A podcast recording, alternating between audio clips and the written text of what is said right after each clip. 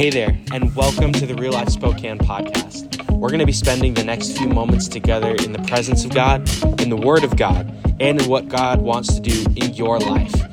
If we can do anything for you, or you just want to learn more about us, visit our website at reallifespokane.com. Let's jump into this week's message. And I am glad to be here with you. Happy New Year, Real Life. You excited to be here? Uh, I'm excited that you're here. My name is Richie, our lead pastor, and uh, I just get excited about new beginnings. I get excited about what God could do. I love to look forward at what might happen, and, and man, it just gets me so, so excited for what God has done and, and looking ahead. Man, I just, I'm excited for today. And I, I really believe with all my heart that God has you here for a reason. This is not an accident today. This is not just some great idea that God wanted you here and has something in mind for each of you to speak to you, to reveal Himself to you, make Himself known right where you are today. Whatever your story has been, whatever you have going on in your life, our God is so good, so loving, so understanding of everything and every person uh, that He knows exactly what He wants to do in your life today. Here's my ask is that you would come today with a sense of expectancy, that you would be a soft heart today, like, God, I really want you to move in my life and, and, and work in my heart today. Uh, come with a sense of anticipation. If you could do that, uh, man, God loves to meet that heart in that place and speak and reveal Himself. I've been prepping all week and working toward this day and this moment and excited for to give my very best this moment. Here's what I do though giving all that I can is still not enough. Knowing that is going to take a miracle of God to meet you right where you are. Uh, man, we have a really cool opportunity today to see how God is going to speak and move in each of our lives. We're kicking off this year with a conversation really about your worth, about your value, about who you are, who you're made to be, uh, really what makes up your value and your worth. I'm, I'm praying and hoping that we walk out of here today confident, established in who God sees us to be and the worth and the value that God has declared over our lives. That we don't walk into 2023 insecure about last year and all the brokenness in our lives and all the mistakes that we've made, but that we stand today confidently in the love of God. Think about insecurity, it ruins everything. We do stupid stuff when we're insecure, don't we? Say dumb stuff. We, we, we compare ourselves and then we try to we try to kind of mimic or, or act like somebody we're not. We, we, we do a think about I have a question. What gets you insecure? Just think about that for a moment. You don't need to answer out loud, please. Uh, but I just want you to think about this. Like, is it a person? Is it a social post that you've seen recently? You compare yourself to it and you're like, oh. Maybe it's a, um, a mistake at work that you made that gets you insecure. Maybe it's a relationship that's fallen apart that you thought was going to last for forever. Maybe it's a New Year's resolution that has already crumbled in eight days. What gets you insecure? Maybe it's pain from your past. Maybe it's the divorce that your parents just went through. Maybe it's it's it's a relationship that you anticipated being there for you totally left you hanging. There's a lot of things that get our hearts kind of anxious and antsy and, and on edge and worried about what people think and if our life is where it's supposed to be and Maybe you're thinking I should have been there by now, or I should have been a lot further than, than this place right here by now. But what gets you insecure? I think about this question. It gets me excited for this story in Joseph's life. If you've got your Bible or Bible app on your phone today, turn to Genesis chapter 37. Uh, if you don't really understand the Bible, it's the very first book in the Bible all of you singing Father Abraham better understand where this is at. You, all you church people, man, I was impressed. There's a lot of you that knew that song. Um, Genesis 37 is where we're going to be at today. The story of Joseph is one that encourages us because there's a lot of broken circumstances in Joseph's life. But God's love remains on his life. God's purpose prevails in his life. There's a lot of difficulty. There is a lot of betrayal. There is a lot of hardship in his story. But, but through all of that, God's grace, provision, God's power, his love is unchanging. And I get excited thinking about each of our stories and all the things that we're navigating and circumstances that we're trying to figure out, and, and really looking at this story as a source of hope and strength and confidence for each of our lives. See, we, we come in here on Sundays like this different. We don't come in just to check a religious box and go through church motions and hope that our performance kind of helps God like us a little bit more. We're actually here to be spoken to by God Himself through His Word, by His Spirit. We're here to be changed, called, empowered, sent out into our week on a mission to reach this world for Jesus, one person at a time. I, I really believe that God's people are a called people and an empowered people. But when we're insecure, man, we got none of that. We just survive a day, survive a week hope that it goes better next week. I love that we get to do this so much differently. I've said that vision, reach the world for Jesus, one person at a time. I've said that probably a million times over the last 12 years. we were, we were uh, interviewing some potential elders as a team a couple weeks ago and it was so funny. I asked him about you know the purpose of jesus church and what do you think god's called his church to be like He gives this long elaborate theological amazing answer and he finishes one person at a time.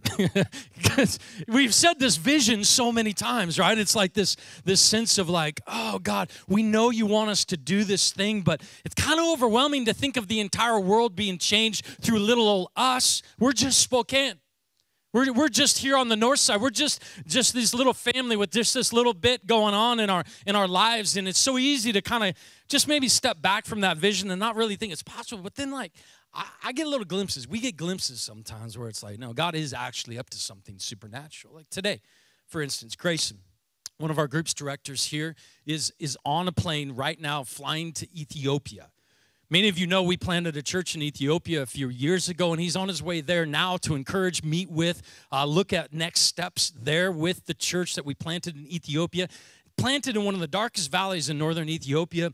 Uh, witchcraft has been the thing of this 170,000 person valley, and lives are being radically changed by the grace and the love of Jesus Christ in this valley. Kabobo, our church planter, his family are right in the middle of a miracle, and we have a part of our team that's going over there to look at these next steps and how God might continue to use us to actually reach the world for Him, one person at a time. And I think about how cool it is that not only is it a big church thing, but there's also a really cool moment that Grayson's going to get to experience. Many of you adopted kids with us through Compassion just a year or so ago. And, and when we did that, we adopted kids all around our church plant in Ethiopia, within just like a 10 mile radius of our church plant. And um, he's going to get to meet the little girl that he and his wife adopted uh, just a year ago. How cool is that, right? That there is one person over there whose life is being impacted through such a such a kind of simple moment of faith and a moment of obedience and excitement about being a part of this mission. See, this vision is real. And it's something that drives us to go, God, we want to look at 2023 with the sense of excitement I don't want to get stuck in my insecurities and miss out on what God is wanting to do through us as His church. I don't want you to get stuck in your insecurities. I really believe that God wants to do something supernatural this year. In fact, that's why we're going to start this year in prayer. If you didn't, if you saw my email, my note that went out this last week, we're going to actually do a 24-hour prayer vigil here in this building this coming weekend, all night Friday night. We'll start at 6:30 Friday and run all through the night till 6:30 at night Saturday night. We'll do a worship and prayer time at the end of that, that last hour and a half, 5 to 6:30 Saturday night. And man, I want to fill this place with God's prayer and really faith, believing for what God is going to do in this year. Not insecure and lacking confidence and, and, and, just worried about little old life. Like, God, you said that, that you've called us to change, to see this world reach for you by your love and your grace, one person at a time. God, we are trusting that this year, as we started in prayer, that you're going to do something supernatural. I want you to be a part of this. You can sign up in the lobby today for an hour time slot. We'll have stations all through here so you can pray through that hour. Some of you are like, I've never prayed for five minutes. How am I going to do it? We'll help you. We promise. We will help you, and it'll be amazing. I want to call you to fast during that same 24 hours, to not eat food, to really dedicate your body into a posture of desperation. That's what fasting does. It puts you in a posture of need. God, I need you My hunger is reminding me of how much I need you. Amen. We like food in this place. And uh, man, it's such a cool spot uh, to be able to be. So I look at this and I just go, God, there's going to be a really cool year if you can get us established in our worth and our value and who you see us to be. Establish us in confidence and in faith, not insecure, chasing our tails. Think about the miracles that God can do, the miracles that we need in our lives and our stories. One of our other pastors, James, and his wife, Mia, are in a place of desperate need for a miracle right now. Their youngest son, seven is his name, is just over a year old and got a really bad infection, meningitis, and went into his brain and just swole everything up and took away all of his function. And um, by God's grace, the infection is going away and the swelling is going down. But to restore seven back to seven that we all know him to be the laughing, the fun, the mobility, everything they need a miracle. I just look at this as an opportunity for us to go, God, this could be a, powerful year. We need you to show up in a miraculous way.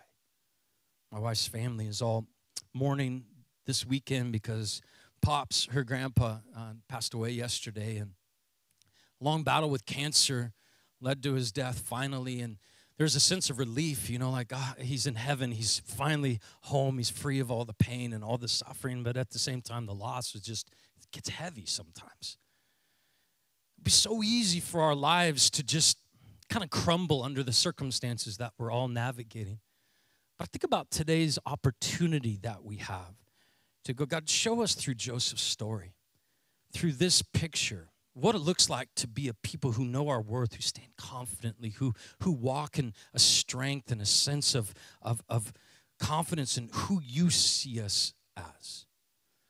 So I want to look at this story with you today. Would you look at Genesis chapter 37 with me. And just with that simple prayer in your heart, God, establish a confidence in me today.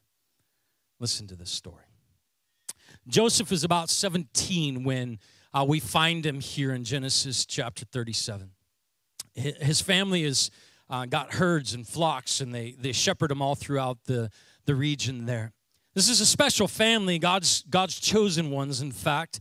And uh, his father loves Joseph actually more than all the other brothers. He's the youngest of 12, if you can believe it.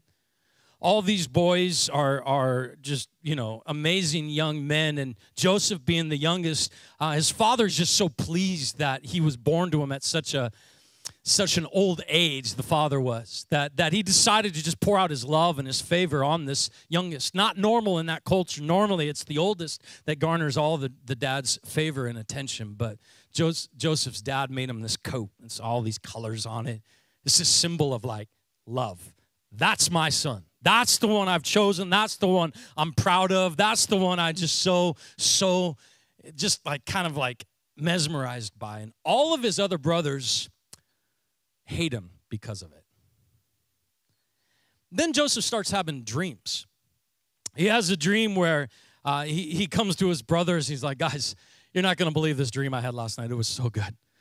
We were all out in the, uh, in the field harvesting all these uh, sheaves of grain, and my sheaf of grain stood up tall, and all of your sheaves of grain all like gathered around and started bowing down in front of my sheaf of grain. Isn't that awesome? The Bible says, and they hated him all the more. then he has another dream, and and um, he tells it to his father and to his brothers. He's like, Dad, you're never gonna guess. I had a dream last night, and and the sun and the moon and eleven stars, they were all bowing down to me. His father is like beside himself, like, you think we're gonna serve you and bow down to you? His brothers like, what are you talking about? The Bible says brothers hated him even more, if that was even possible. And, and, and it was just kind of this like family dynamics just went out the window, right? Like everything's on edge. Older brothers go out to shepherd the flocks. They're a long ways off, and dad says to Joseph, Hey, I want you to go check on your brothers, please. And so he sends out, he's out on a journey trying to find his brothers. It takes him a couple days to catch up with them. And soon he catches up with them, and the older brothers see him and they say, Oh, here, here comes Joseph. Here comes that dreamer, they call him. Let's get rid of him. Brothers plot to kill him. Like, we're done with this guy. He's a joke. We don't want none of him. Let's get just, we'll just say a wild animal ate him or something. It's the wilderness. It's what happens, right? And, and, and so one of the other brothers kind of comes to his rescue and is like, bro, guys, let's not, let's not kill him. He's our own flesh and blood. He's our brother. Let's just throw him into a pit. Great plan, right? Way better. Thanks for rescuing me, brother. And so they they do. They strip him of his colored coat, this prized possession, marking his favor and his love and his grace from his dad. They strip him of it and they throw him in a giant cistern, this deep pit for water that was totally dry. And they sit down to have lunch because that's what you do after you betray your brother. and um, while they're eating, there's a, a, caravan of slave traders going by, and they're on their way to Egypt. And one of the brothers has a great idea hey, let's sell him. Let's not just leave him in a pit to rot, let's actually make some money off of him. This is getting more devious all the time, isn't it? And, and so they do. They pull him up out of the pit. They sell him into slavery, just a few coins. It's really not that much money at all. Uh, and, and they find his robe. They, they kill a goat and they spread blood all over it. And they're like, hey, dad, I don't know what happened. Is this your son's coat? Father's beside himself mourning. Meanwhile, Joseph, sold to those slave traders, travels to Egypt and is sold into slavery at Potiphar's house, the captain of the guard in Egypt. This is the story from God's word. This is a little bit to unpack here, don't you think? Let's pray and let's ask God for some help in this. Lord, we ask you to speak. Thank you for this moment to hear from you, have your word come alive to us. I pray, God, that you would meet every single person here exactly where they are, that you would speak to us, God, that you would reveal yourself to us, that your word would come alive, that your spirit would be powerfully working here. God, that we would walk out here changed people today, empowered people, confident people, God. We're trusting that you're going to meet us in this time. We just love you so much, Jesus. In your name. Can you say amen today? My wife and I were at the ER a few weeks ago and we witnessed something that was it was special. We were there and, and i don't know if you've been to the er in spokane but it's kind of an adventure in the er all you medical professionals know exactly what i'm talking about. Lots of different people lots of different issues lots of brokenness lots of pain lots of fear. People there with no idea what's happening and why they're sick or what's going on in their lives. People there um, with all kinds of addiction and brokenness. And this this night was was like that. It was chaotic, and uh, my wife and I are waiting, and so we're just kind of observing. There's a young man that was there in the lobby waiting as well, and he was clearly strung out on some sort of drug, vomit in his beard, all down his shirt, laying on the ground, rolling around, yelling, getting up, walking around, like clearly beside himself. And most people were avoiding him like the plague in the lobby. Very unsightly, smelled very bad, very disruptive. And there's um, a woman in her late 50s, early 60s that's um, in charge of the intake there. She's, she's getting vitals for all the the incoming patients before they are seen by a doctor. And so she has a little window and a seat there, and people sit down and they take their blood pressure and do all their vital signs in that, in that place. And soon this young man is called by this woman over to her window, and he sits down in her chair, and he's kind of trying to stay in her chair, if you know what I mean. She hooks on the blood pressure cuff and, and, and begins to talk to this young man. This is where it just got so powerful for us because soon she's not just administering and getting the, the vital signs from this young man. She's got her hand on his shoulder, and soon she's kind of rubbing her, his back and just listening intently and beginning to ask him these questions about who he is and what his story is. And soon you could see tears just streaming down his face. We listened real closely, and you could hear her just whispering to him, You don't need to kill yourself. You're so valuable. God loves you so much. She just has her hand on his shoulder, kind of rubbing the top of his back. You just hear him just visibly just sobbing as this woman is just speaking this truth over his life. She grabs his shoulder, and then two of them bow in a few moments of prayer. To witness this ministry happening in the middle of the chaos was so powerful because seeing this young man struggle with this sense of identity and sense of worth and being spoken to about it was so moving for my wife and I just to watch the kind of ministry that was happening in the middle of very real, ordinary life. It wasn't in some sacred church service like this, it was right there in the lobby of the ER. A life was being impacted and changed by the, the love of God that was pouring through this woman. And I think about our stories, and when we get insecure, how how easy it is for us to kind of give up on our purpose, give up on our sense of identity, our sense of worth and value, sense of calling and purpose, and just kind of flail our way through days and, and months and maybe even years. You might look back at 22 with maybe a sense of uh, guilt or embarrassment about the way the year went and the way you flailed and the way that, that your life was just kind of on a roller coaster without much control or certainty or confidence at all. And I look at this story in Joseph's life and go, man, I can't imagine being in the pit. Can you? My brothers that I look up to so much, all just they just ambush me. They strip me of this coat and they throw me in the pit. Sure, maybe I shouldn't have told them about the dreams, but come on. 17 year old. This devastating moment. And then not only that, you hear them chatting about killing me or selling me, and they decide to sell me. You can imagine the caravan ride all the way to Egypt, just this sense of worthlessness and this sense of betrayal and the uh, overwhelming sense of like who am i really? Am i even worth anything? I, I, guess i am a slave. That's all i'm worth is just slavery and serving. And I, I, I you can imagine his heart his mind just unraveling in this. I just think about value worth.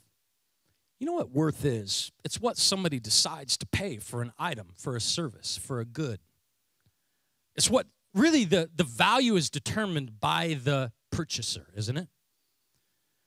I'll give you an example. I paid $13 at the car wash this week. Inevitably, it's right before it snows or starts to pour rain like it is today, right? But you know what? It's worth it to me because my car just feels faster after I get the grime off. You know what I'm talking about? 13 bucks. Usually we wash it all summer long in the driveway, but in the winter, you know, hoses, freezing, all that stuff's not good. So, so, so every once in a while we'll get to the car wash, and it is the greatest thing in the world. All you frugal people are like, 13 bucks, bro, that's a lot of money. College students in the room, you're like, bro, that's like a week's worth of food. I get it, I get it. But but but just hear me out on this. It's worth 13 bucks to me because that's what I was willing to pay for it. Value is determined by the one who is paying for that item, that service, that good. When you and I look at our worth, it's important for us to not just view it through the lens of our limited perspective, that we would actually view it through the lens of God's story. Here's a story of Joseph's life where his father decided that he was going to love this son. I'm going to put a coat on him. I'm going to let everybody know that I love this son. I'm going to go against tradition where I should be loving the older brother, the oldest with all of this love and all this joy, but I'm deciding, you know what? This one one is the one that I'm picking that I love. As Joseph's riding on his way to Egypt, being sold into slavery, I wonder if he could remember the love that his father has for him. It's evident in the story by the way the father weeps and mourns. He's inconsolable. Friends and family are coming to him like, hey, it's gonna be okay. And he refuses to be consoled because of his grief over the loss of his son. When I look at the love of the Father in the story of Joseph, I think it gives us a sense of worth and value to reflect on in our own lives. That, that when you and I look at what we are worth, it's, it's really us understanding that the Father's love in our lives is not dependent on our performance nor our circumstance. I want you to hear this. Because many times we look at our lives and we go, Well, I've been kind of a failure lately. No wonder I'm so insecure. I compare myself to those people and what they have and how successful they are. No wonder I'm insecure. And we look at our performance as a determiner of our value, but our Father in heaven has already made a decision about you. Bible says that while we were still sinners, Christ died for you and I. That God, in His love, made a decision. You know what? These people are worth to me. You know what? You are worth to me. You are worth my son dying on the cross to save you from your sin. I will send him, even while you're still sinning and flailing in his life, I will send my son on your behalf to make you right with me in heaven. Our Father in heaven has declared your value ahead of time. It's not dependent on your performance, how yesterday went. It's not dependent on the success or your future. God has made a decision about you that He loves you. This is good news, right? That you can actually disconnect your heart from all the performance and all the pressure and all the sense of achievement like oh i don't i don't have to base my value and my worth off of how well i do in this life that i can actually stand confident and secure because my father in heaven has made a decision about me just like joseph's dad made a decision about him i love him I know it's throwing all the tradition out the window, but I love him. I don't care what any of you think. I love him. Our Father in heaven has made that same kind of decision about you. That you are loved. I, I love Psalm 139. David writes, You have created my inmost being, God. You knit me together in my mother's womb. I praise you because I am fearfully and wonderfully made. Your works are wonderful. I know that full well. My frame was not hidden from you when I was made in the secret place, when I was woven together in the depths of the earth. Your eyes saw my unformed body. Listen, all the days ordained for me were written in your book before one of them came to be. Every single one of your days, God saw in advance, planned, ordained, put together, and wrote down. There's some love in that. And what's so good about this is the love of God is not conditional, dependent on your performance. I hope you get it right, and then we'll see if I love you he decided a long time ago. While we were still sinners, Christ died for us. Why is this so important? Because life is constantly after us, pressure is constantly on us. Successes and failures are coming and going. In fact, this life is much like a roller coaster, isn't it? And when we get on that roller coaster emotionally, we are a wreck. We are all over the place.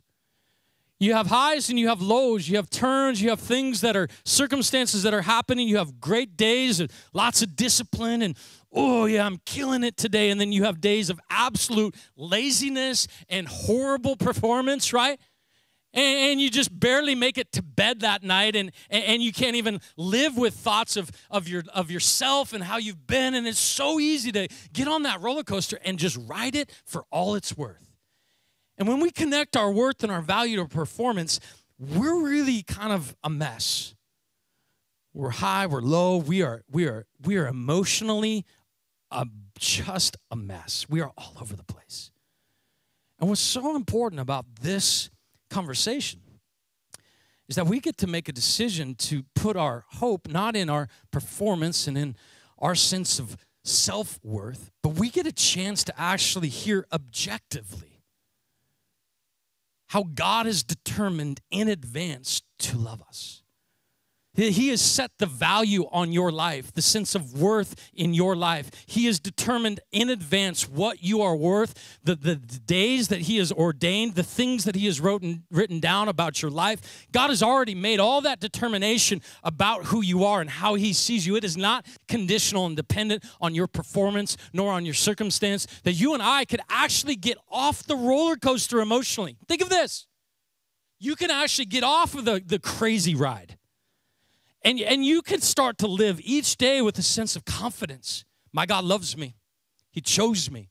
He has plans for me. I'm going to be obedient to what he calls me to today. But but but no matter what is happening in the craziness of this world, I don't have to get on the thing and write it for all it's worth. I can actually stand confidently, walk into this new year confidently. No matter how broken my story has been, no matter how how crazy things are right now in my world, in our world, in this place, in in, in your work, whatever the circumstances, maybe the marriage is not happening the way you thought it would happen. You actually have a chance to step off of the crazy craziness and just settle your heart and be confident in who God has already determined you to be.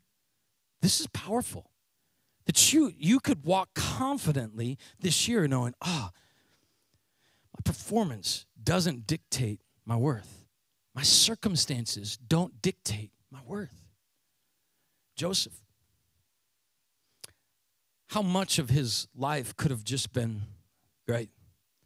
My brothers threw me in the pit, sold me into slavery, living a life of bitterness because of the betrayal that he's experienced. How much of Joseph's life would have been very normal if he just held on to this hurt, all this pain, all the things that have been done to him?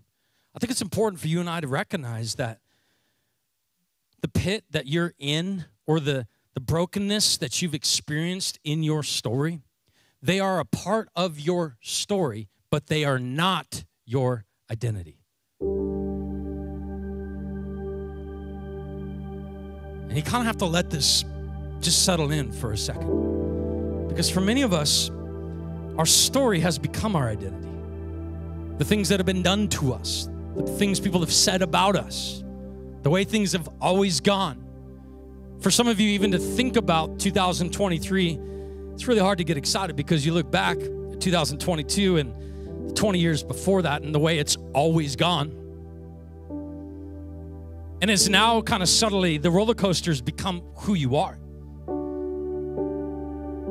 And I believe that God is wanting to disconnect our hearts from our circumstance and our performance and all these factors that try to control your heart, your emotions, your confidence, get you super insecure, and just establish your heart today in one place the love of God.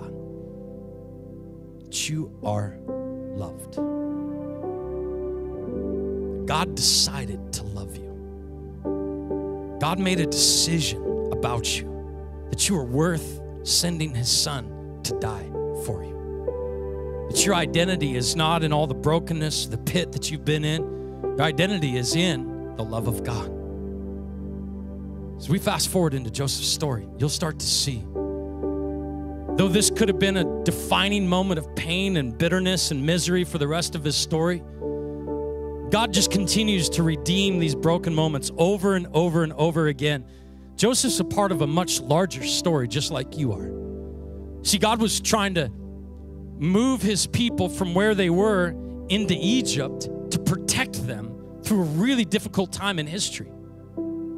Joseph had no idea that there was a really difficult time in history coming in just a few years. All he knew is that he got thrown into a pit and sold into slavery.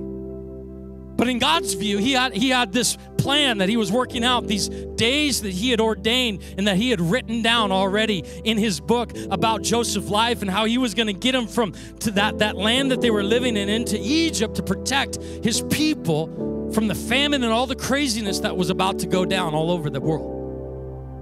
See, we can't see what God sees. We don't know what he's written down in his book. We don't understand all of that. And so what it takes is you and I just having a confidence to get off the roller coaster and go, God, you're good. You're in control. You have a heart, a passion for this life. You love me. You've called me. And I'm not going to get sucked into everything that's been.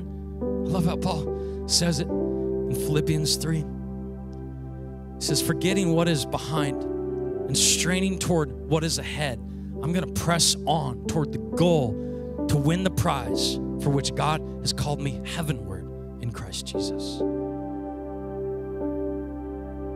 That you and I would look into this next year with a sense of confidence. God, all my circumstances, all that stuff that's gone on, it's gone on. But your love has never changed. Can you get that in your heart today? Can you get that in the way you make decisions? Can you get that into your like sense of confidence and worth. God loves me. He chose me. He knows me. He has plans for me. He's ordained my every day. Oh, God, I can't wait to see what you do in this life. But more than that, can't wait to see what you do through this life. Just like the young man in the ER, I'm so thankful that that woman wasn't locked up in insecurity, worried about her own life and story and self worth, that she was filled with the love of God and was able to see that young man for who he really is. Aren't you glad? That she was able to take a breath beyond her story and look at his story and go, oh, this man needs to know God's love. You see, we are called to reach this world for Jesus one person at a time. And when we get insecure and all wrapped up in our own lives and our own brokenness and pain and things from our past, you know what we're missing is the opportunity to get the love of God through us to the people around us. Your school could actually be changed this year because the love of God is pouring through you into your friends' lives. Your family could actually be miraculously transformed this year because the love of God is established in your heart and you're not tippy toeing insecure around everyone you know. You actually have a confidence to be loved by God and begin to love other people the way that you have been loved. Jesus said, Freely you've received, now freely give. That this life would be a life of love and we're not just self consumed and self preserving, that we would actually become self sacrificial. These lives would be laid out as an offering for our God. God, you've loved me freely now. Get this love through me to everyone I know. God, forgive me for just kind of getting all up in my head. I get off the roller coaster today and I make a decision to stand in the confidence that you love me, that you have called me by name, and that you have purpose for this life. I'm going to walk into this year with that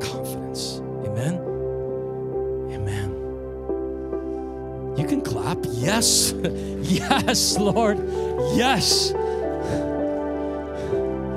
Yes, God.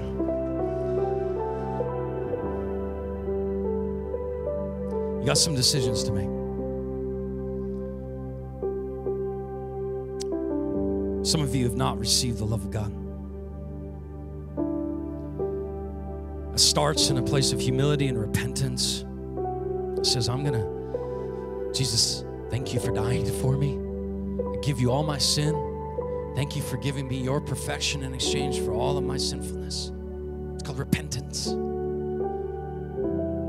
Acknowledging that, the love of God begins to fill your heart. Somebody who has the love of God in their heart just can't help but want to obey Jesus with all of our lives. You, you saved me. This life is yours. It's marked by baptism. Last year, you know, we got to baptize 72 people in the water in Jesus' name. It's a lot of souls that are being changed. Last service already, another person said, Let's go. It's 2023. I'm ready to live for Jesus. If you are not yet baptized, that's really the mark of you saying, Jesus, I want to walk in the love of God. I'm making a decision to follow you wholeheartedly. Some of you, your decision is to get connected with some people. You know, we get on the roller coaster, and many times we don't even realize we're on it for a few days. You know, the value of a good friend is like, you get, get off. The value of a small group, a connect group. 530 people were connected in groups around here last year, and I really believe that God wants you to be in relationships where you can get off the roller coaster and people can remind you of your value, your worth, how God sees you. You need people around you. He who with the wise becomes wise. Companion of fools suffers harm. Because fools are like, let's ride the roller coaster. Some of you need to get serving. You've been so insecure that all you can think about is yourself. It's the enemy's trap, it's his ploy. You need to get serving to remind yourself no, no, no, the love of God needs to roll through me, flow through me to people around me. That's what church is all about is getting people collectively serving together, making an impact together, adopting kids in Ethiopia together, seeing lives change collectively. It's miraculous. Praying at the 24 hour prayer vigil. Get serving. I want to pray for you today. Would you stand to your feet with me today, real life? Jesus, you see every heart here. You know every story. Everything, God, that we've been in and through, and every pit that we feel like we are currently in, God.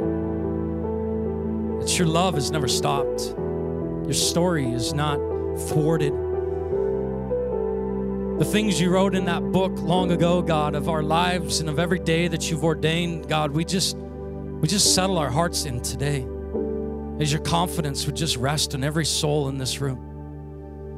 That a sense of urgency and conviction, God, would rise in our hearts that God, you've loved us. We even know what love is because you first loved us.